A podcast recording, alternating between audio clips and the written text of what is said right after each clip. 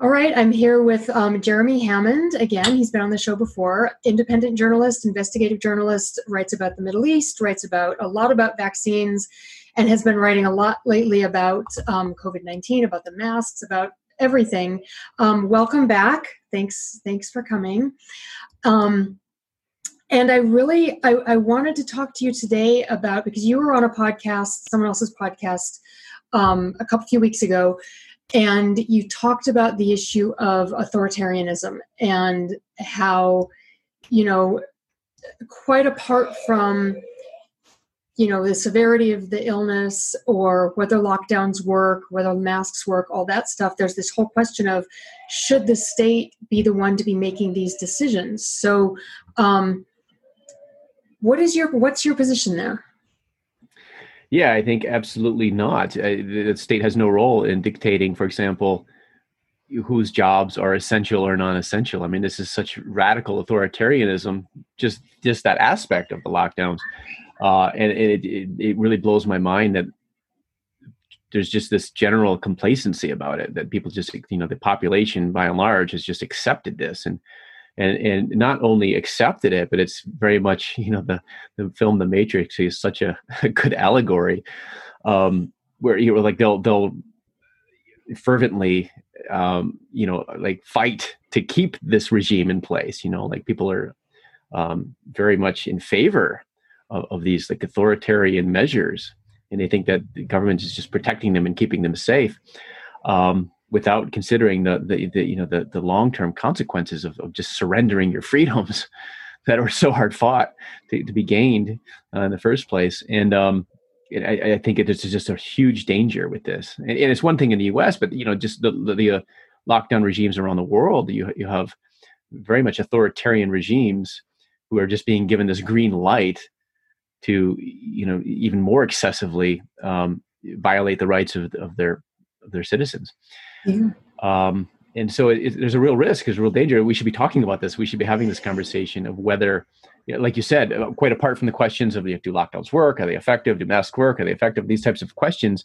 Um, there's a there's a there's a serious discussion to be had about you know the role of the state and whether it's appropriate for for um, the government to intervene in these ways and just be dictating to people what they can and cannot do.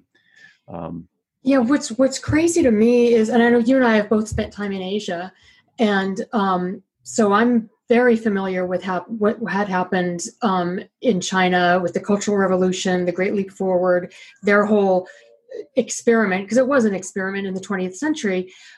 The whole, I mean, uh, large parts of the world went through this massive, deadly experiment with communism, with total state rule, total authoritarianism and so we know the we know what that results in. You know we already we don't have to do this again. We we shouldn't have to you know say oh maybe this maybe it'll work to put some central authority in control and let's just see you know let's see see what goes wrong.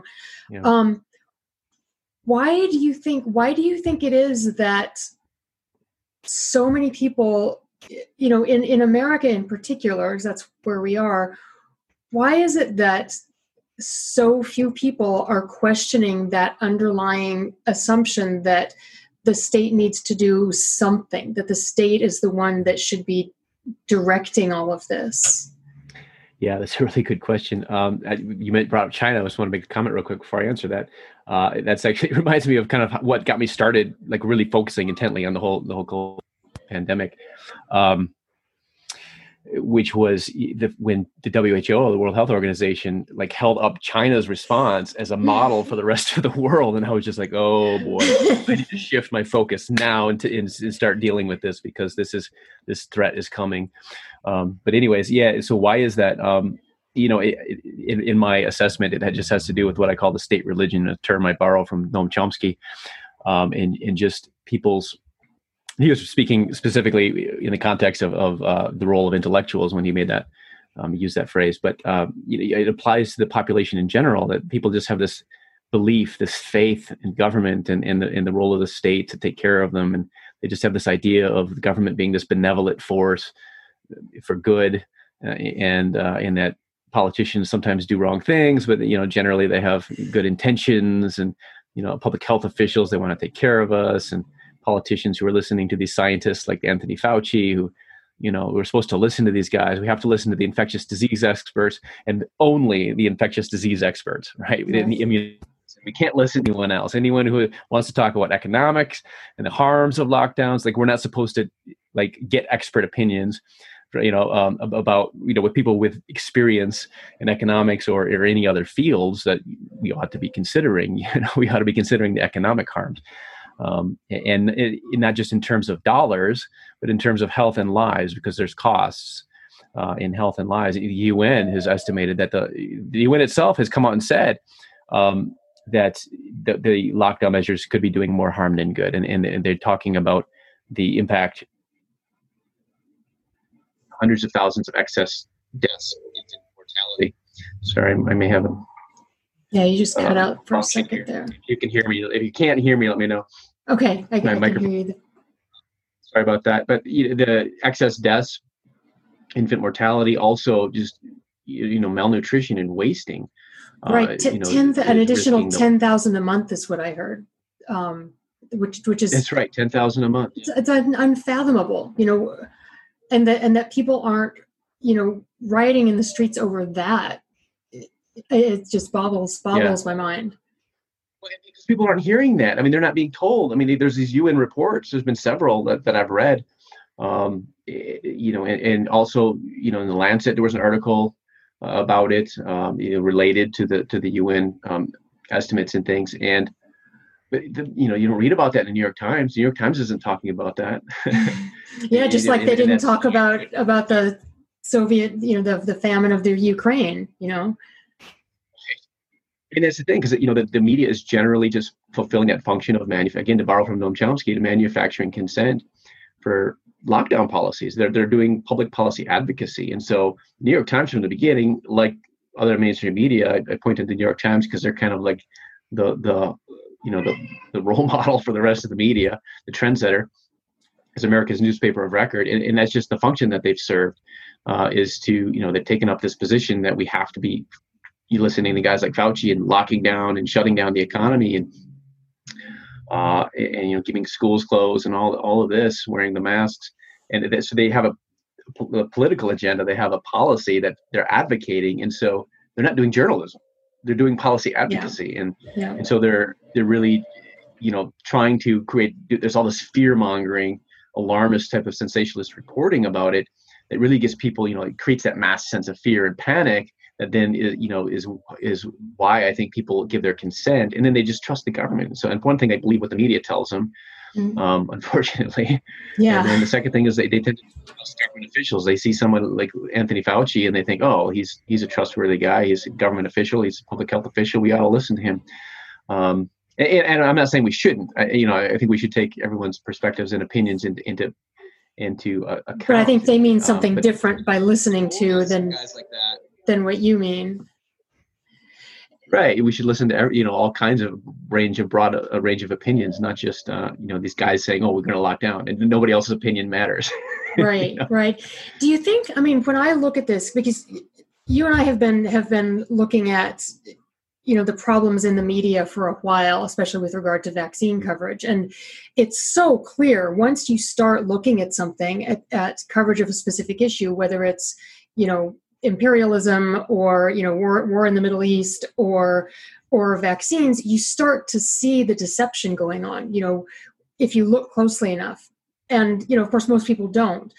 But now that the whole world is watching media coverage of this virus and of the lockdowns to my mind it's shining a light on the dishonesty of the mainstream media and it's becoming more and more clear. There's i just posted something today about how uh, the guardian it looks like the guardian is now planning to do a smear campaign on the scientists who signed the the declaration um, coming out against the lockdowns.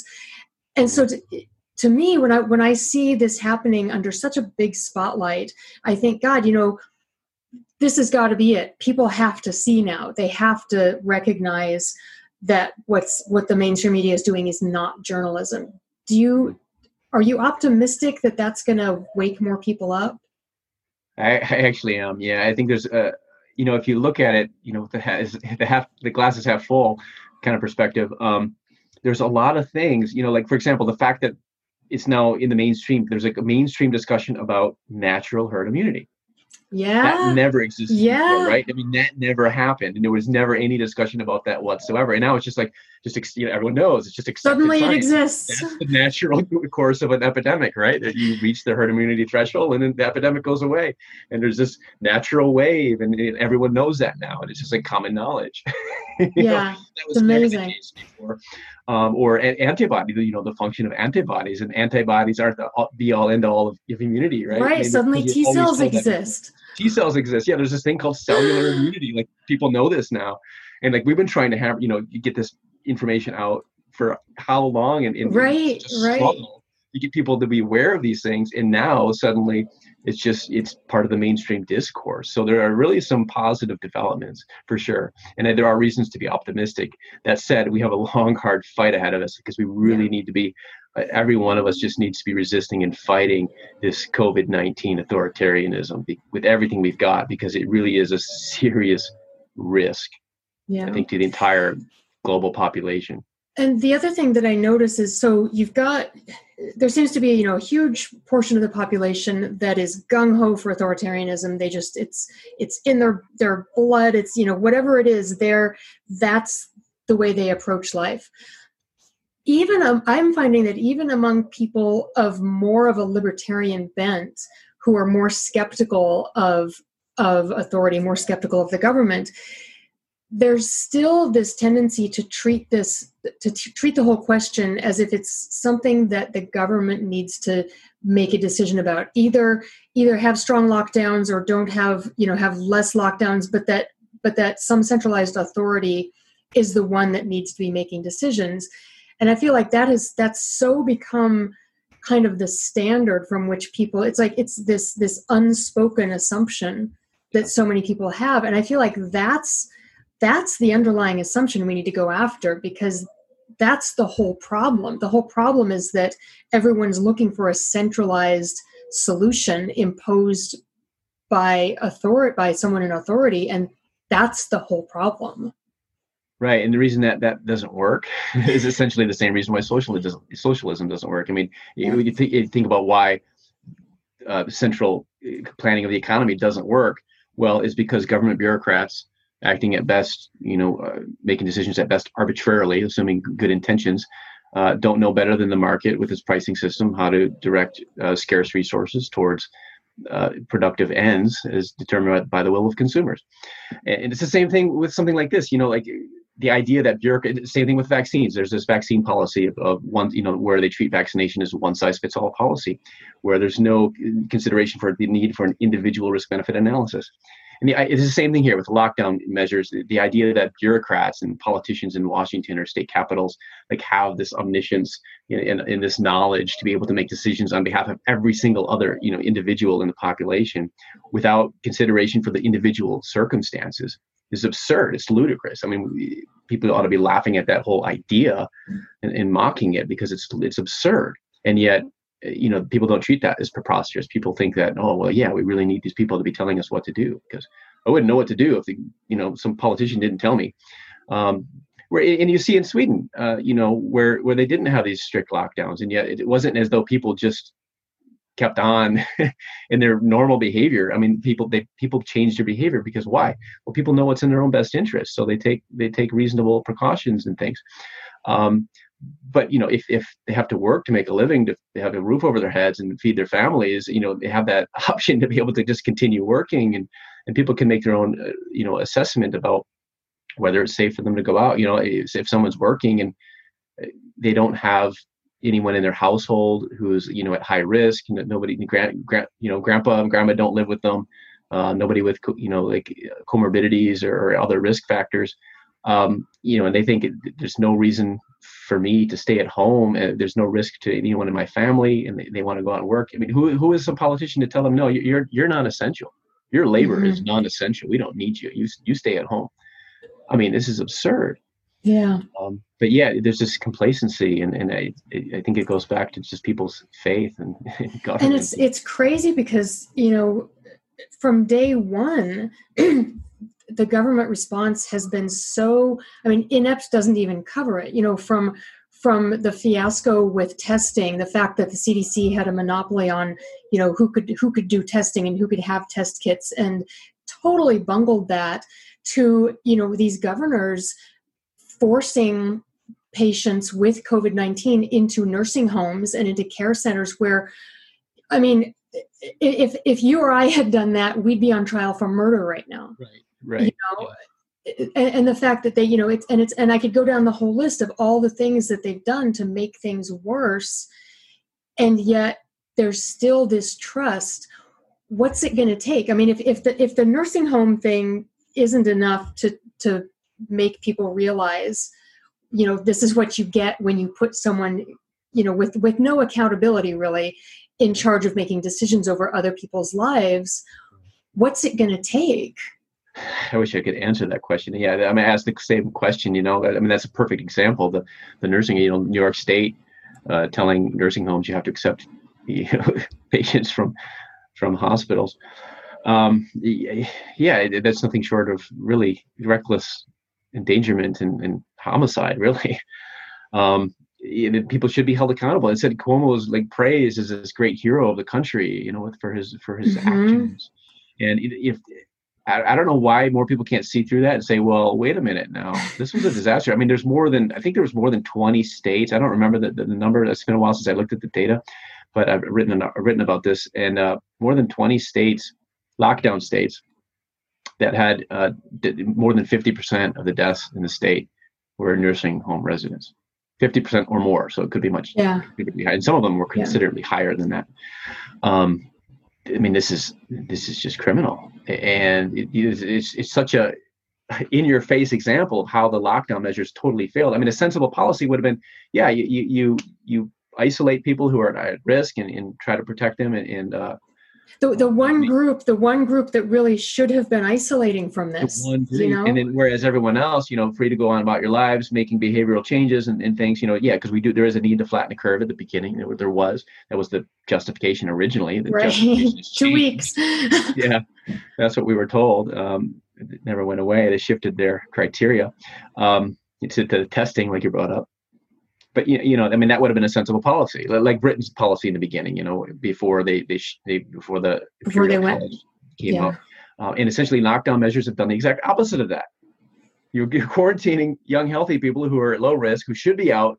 You know, ex- extremely low risk. You know, less than we're told is the, the risk of the flu. I mean, if you're under 50, you're healthy. I mean, the risk is is negligible, and uh, you know, those are exactly the the people we want out. You know, like building population immunity which is ultimately what would protect the elderly, you know, elderly people, right? Right. So that eventually they can also come out and live their lives too and enjoy the, their, you know, the, the final years of their lives. Um, whereas, you know, we're just we, there's that opportunity cost of the lockdown. Um, whereas, you know, with Sweden, it, it, by all appearances, they have reached herd immunity, which they, yeah. we were told that they can't, is impossible. They, they, they won't be able to do it.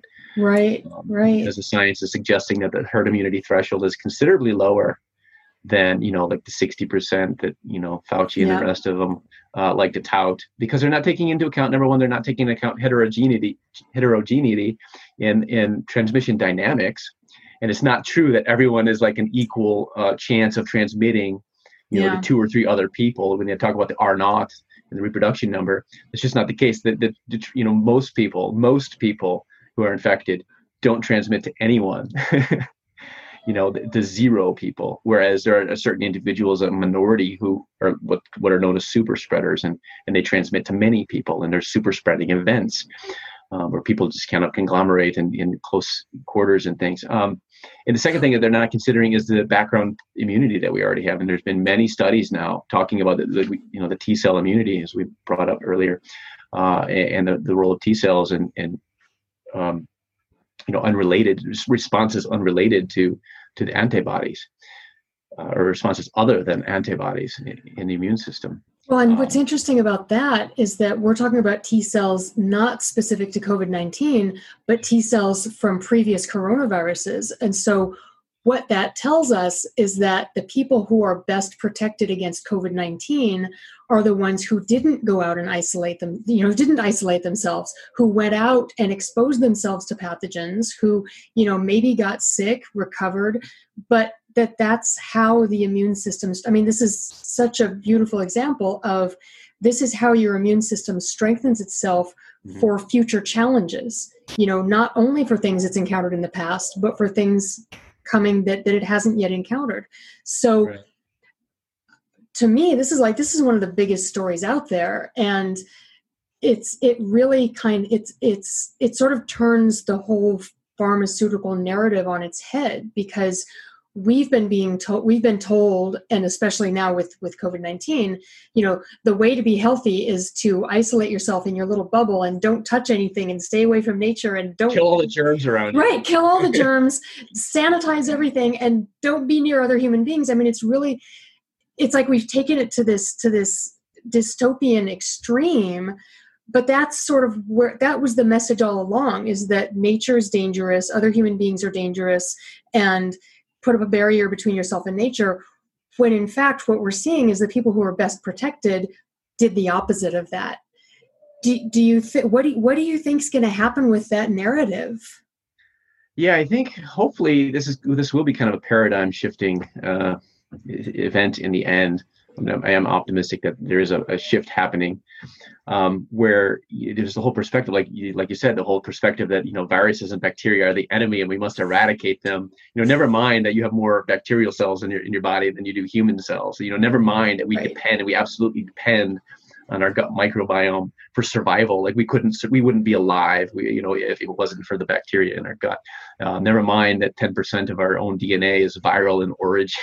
You know, um, and there's more viruses in, in, the air at any given moment than you know right somebody someone posted on twitter today um, reminded me of hg wells war of the worlds that the way that ended spoilers for anyone who hasn't seen it um, that the way it ended was you know the martians came and they eradicated all the viruses you know almost all the viruses on earth. They, they cleansed it but then they were defeated by the common cold because they hadn't they did they had no exposure to it and they had they had no immunity built up. And it's kind of like that's that's sort of comparable to where we're at or where where that agenda would like to take us. Yeah and i'm i'm optimistic that people are awakening to the other perspective of you know we need to live in symbiosis with our environment and with our planet and, and with nature yeah. and yeah. and we really are dependent on nature and there has to be a balance and we need to find and maintain that balance uh, for for good health and so you can't find good balance it's like taking antibiotics you know there's a time and a place for that but it's just so overused and you're just bombarding the good along with the bad uh, with, with antibiotics and and so you're creating this you know imbalance and this opportunity for then uh, pathogenic bacteria to kind of take over, and, and, you're just creating more problems in the long run in many cases, and um, or you know, in, or uh, genetic pressure on, on pathogens to to evolve and become potentially more virulent. And we've seen the rise of superbugs with antibiotics, and mm-hmm. same thing can happen with bacteria and viruses with vaccine pressure. And um, you know, so there's another perspective. There's a whole other paradigm of you know, like, well, we need we need to be um, have these immune challenges uh, there's benefit. For example, having measles as, as a child is associated with mm-hmm. numerous health benefits. You know, like a reduced risk of uh, certain types of cancer, cardiovascular disease, um, and so yeah, there's there are these protective, uh, there are survival benefits. You know, of of being exposed to pathogens and, and having that immune challenge. And um, and there's yeah, like you said, there's this cross protective immunity. It appears um, from numerous studies now where uh, you know people who've experienced common cold have developed an immunity that is not only protective against that particular common human coronavirus, but also uh, evidently um, against SARS-CoV-2. And so uh, that's a really great example of how there's this opportunity. There's opportunity costs, you know, then with vaccination because, uh, like, if you deprive yourself of of the opportunity to, to acquire natural right. immunity, which is right. superior. I mean, I mean, there's really no question about that. That um, infection confers a superior immunity. Yeah. an example of that, again, with measles, is the inability of mothers today who are vaccinated uh, to confer passive maternal immunity to their children, where it was well established that before the, the vaccine, um, that's how infants were immune from to measles, and that's why the death rate was um, low in that group, and it was uh, you know generally children of school age you know uh, that that were infected and dealt with it, and, and generally children of that age. It's a generally mild infection, whereas with adults and infants, it's it's more. Um, it's more and now we're seeing it more with with infants and, and elderly because of that because of the vaccine protection that's exactly why the rate of deaths um, uh, the rate of death is actually higher today if you look yeah. at the, uh, the, the case fatality rate yeah like the deaths yeah. reported cases is actually increased over time it used to be you know like um, well it used to be one in 10,000 but for reported cases one in a thousand um, and uh, if you include all deaths in the denominator, it's one in 10,000 or infections, yeah. as opposed to the case fatality rate where it's reported cases, it was one in a thousand. But then it's increased now to it's like over three. Uh, actually, I ran data in for an article um, some time ago. I don't forget exactly, but it was it was actually higher than three. It was like three between three and five, as I recall. But it's it's risen significantly. Yeah.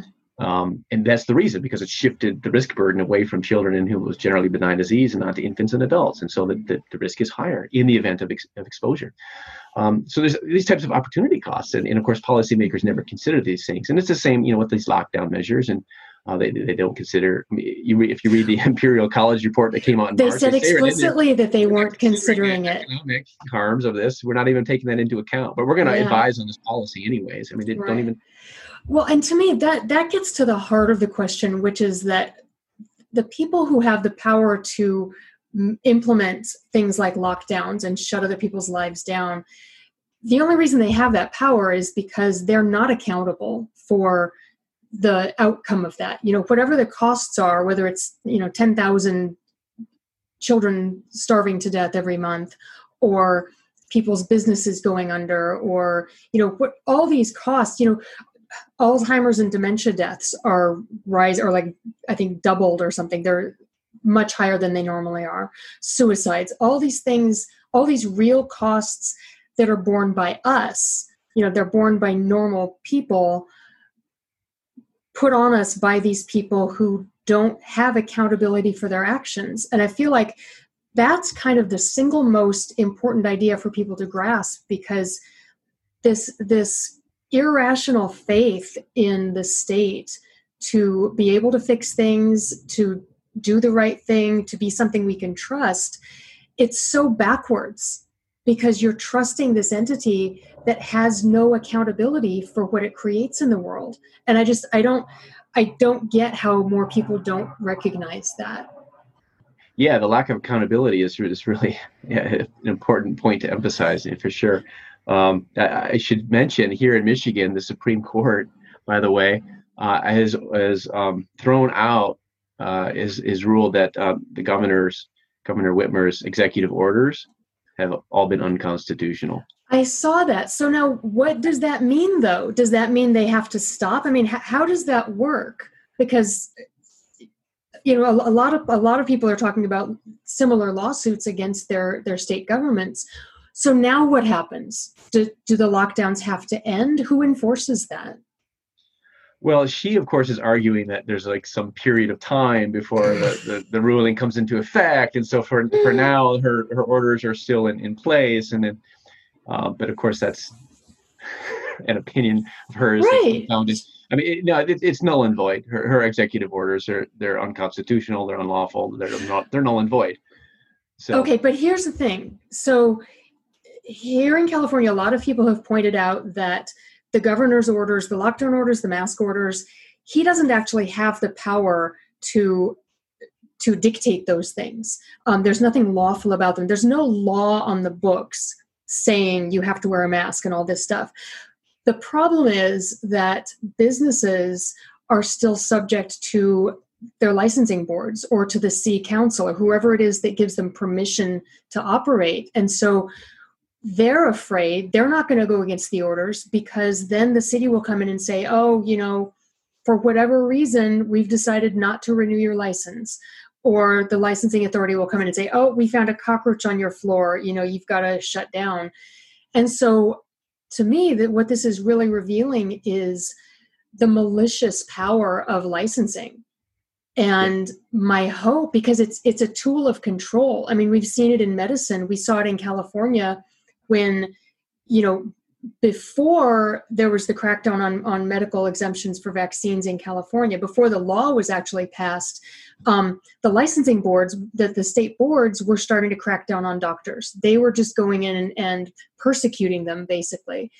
And it's it's it's not new. I mean, it's happened in medicine in the past, and it happens all the time really it happens in in all industries. And my hope is that more people start to see that now because licensing is really it's it's really saying you do business or you practice medicine at the whim of the state. And is that really the world we want to live in? As richard pan characterized doctors that they're performing an administrative function for the state when they right. write medical exemptions right i mean that's not the practice of, this is richard pan saying that's not me that's yeah. not the practice of medicine that's an administrative function for the state that they're performing um, yeah it's it, it reminds me again of how um, Whitmer here in Michigan uh, enforced her mask wearing order is by threatening businesses with fines and, and mm-hmm. potentially even losing their license or something if they don't enforce. So they, they she basically deputizing business owners and store owners to say right. we're, we're going to have you enforce the law now because now you have to tell your customers um, that you know they have to they're not allowed in without a mask. That you're telling your customers they have to follow my orders. Right. Right. We're going to find you it's such a great racket for them because she doesn't even have to hire extra police officers or right. you know come up with some new entity to enforce that it's just you know they find these ways to turn people against each other um, turn them into law enforcement uh, officers yeah yeah so i mean how do you fight that how do you i, I shouldn't say law actually right to, to arbitrary dictatorial order enforcers right yeah you know and, what, you know, what do you do in the face of that? Well, fortunately, I was, I was really shocked. Actually, I didn't expect um, the Supreme Court. Actually, I didn't even know about the case until I heard that. Well, the, the Supreme Court. You know, this morning I was scrolling through a news feed or something. I saw the Supreme Court of Michigan over, overturns, and I was just like, "What? That can't be right." Yeah, it's funny how I was really those... in disbelief. So it was kind of a, a, a very pleasant surprise when that happened. Yeah, but it's interesting how those cases don't really make it into the headlines you know until the until they have to but you know there's actually there are actually quite a few of those um, you know newsom is being sued. Um, there, there's a number of, of cases like that going on yeah. but we don't hear about them no so far i haven't yet read about it in the new york times. Yeah, right right. Which is pretty big news. You'd think it'd be like headlines like in every single newspaper you know for weeks yeah. on end because it's a pretty big story but um, no I, I mean i read it in like local news report you know? Some some station in, in detroit or someplace you know some radio station and they had a website and there was like an article about it or something. I mean it was i haven't read about it yet in a mainstream source. I, and, and, and I, so i just went and i looked up the court case and that's why i just read the, the actual yeah. documents. So that's how i know about it but um yeah i haven't actually seen news about it. Yeah no I, I saw something but it was because i was looking for i was looking for stories like that for something. Um, yeah. But yeah you don't if you're not and i think that's i think that's what the media counts on is that most people are sort of you know either most people are not focused on a thing that they're researching. Most i think most people tend to sort of take in what they're given and that's what the media is counting on is that you're just going to be this sort of passive vessel for whatever they give you and you know then there are a few of us who are act- actively seeking out information. And then and that's why it's it's such a contrast between the people who really are seeking out information pretty quickly realize what's going on and it's the ones who are kind of who are just passively taking in whatever they're given that think we're crazy. Right. You know and that brings up a point about the need for just um, news consumers to become smarter and, and uh, not to suggest that people are not intelligent or something, but it, it just it, there's skills. I mean, it, it is a it's skill, a skill. It's an acquired it is, skill yeah. to be able to like assess sources, to be able to like uh, determine whether a source, a source is credible or, or whether a story being reported by a source is credible. To be able to not just like turn to like one source for your information, but to get your information from from a variety of different sources, different perspectives. You know, not just Fox News, not just CNN. Watch CNN and Fox News and right. New York and Times recognize and, conflicts and of interest. BBC and Guardian, and, and, just get information from from all kinds of different sources, and then be able yeah. to to kind of like do this um, synthesis of information and be able to determine what's true or not based on you know what like what's uncontroversial.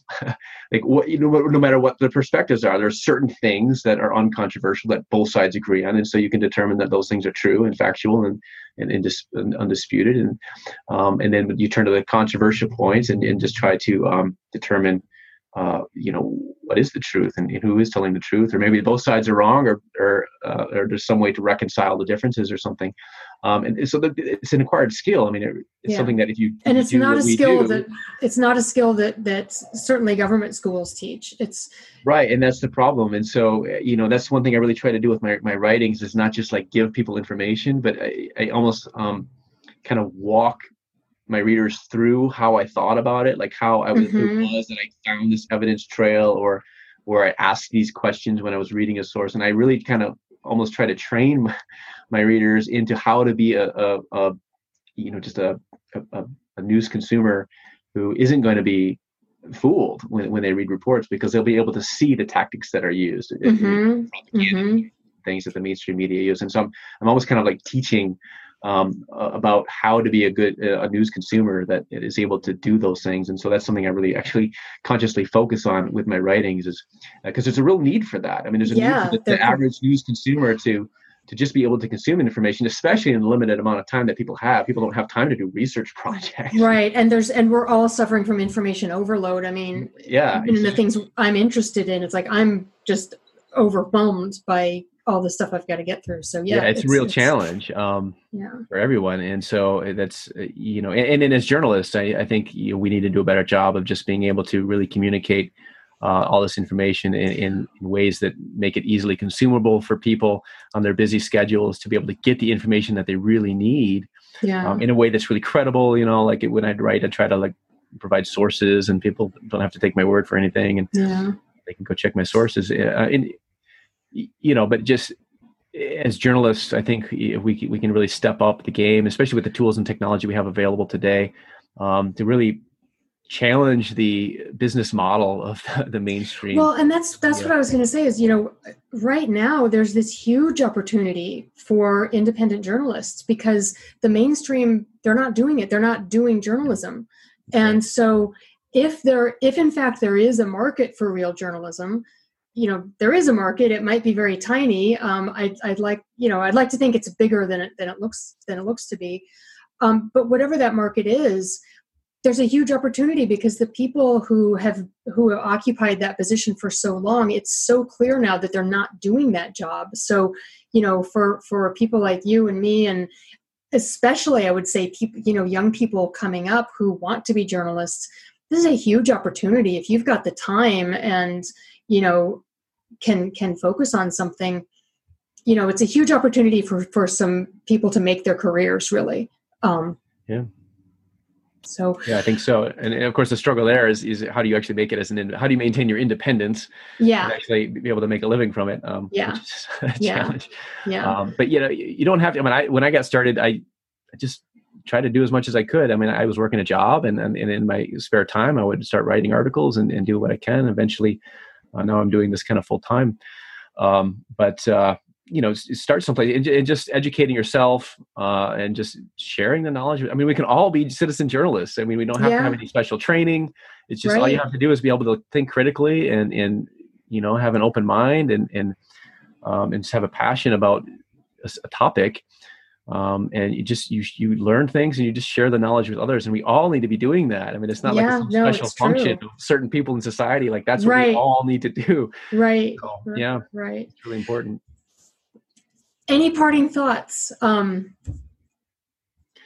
uh, just to reemphasize the need for you know everyone to take action and just do something to to fight this. You know whether it's uh, just just resisting, or you know exercising civil disobedience, or sharing information with your friends and family, and getting on social media, and just being active and fighting the authoritarian uh, policies and and the move towards increasing authoritarianism and, and within mind with the end game end game in mind of the lockdown measures, which is mass vaccination from the very right. start. I mean, right. again, Imperial College, yep, their mid March report, that's what they talked about. We need to maintain these lockdown measures until, until everyone's, yeah, that's what's yep. coming. And so, and of course, along with that will be mandates. Mm-hmm. Mm-hmm. There's already lots of talk about. And you don't get your life back until until yeah. you. So it's not drugs. over yet. There's a lot more yeah. threat coming down the road, and it's not just about the masks. It's not just about people losing their jobs. There's other, there's other additional threats yeah. that are just on the horizon, uh, but they're, they're looming, and uh, we need to be we need to be fighting, and we need to be prepared. Um, and so you need to be able to know what the propaganda talking points are and how to answer them and then how to mm-hmm. how to re- how do you respond to people for example when they talk about sweden uh, mm-hmm. and they'll, mm-hmm. always say oh well but sweden had a higher death per capita than than its neighbors and that's well that's because sweden for one is more like a is, is kind of more has more in common with a country like the united kingdom and things uh, other countries where it has a, a, lower death per capita than the uk yeah where lockdown um, was and also the other the fact the thing to point out when you hear that argument is is well you know the, the big problem in sweden was again the deaths in the nursing, nursing care homes um, mm-hmm. which had mm. nothing to do with not locking down as demonstrated by the fact that again in, in us states in many us states that locked down they had the same phenomenon of, of yeah. massive deaths in nursing care homes so it had nothing to do with not locking down and of course they want you to believe that that was you know because because they didn't lock down and that's why they had that that outcome uh, which isn't the case so uh, you know, just being aware of what these talking points are and how to answer them, and, and just knowing what the facts are. And uh, so it, it, does take diligence, and you can't just be a passive news consumer. Like we all have to be a, a, more active news consumer, and it does take a bit more time. But you know, as you kind of develop the skill, it, it becomes easier mm-hmm. um, to do. And it's just critical time. right now. It's so yeah. it's so critical. Yep. Thanks so much for coming on. Um, yeah, I'll definitely have you back on again, and um, yeah, stay stay sane. Yes, it's, it's not easy in these times, but I'm yeah. doing my best. Yeah, it's a lot of craziness. Right. Yeah, thanks again for uh, having me on. It's always a pleasure. Yeah, I'll, I'll talk to you soon. All right, good. Okay, bye.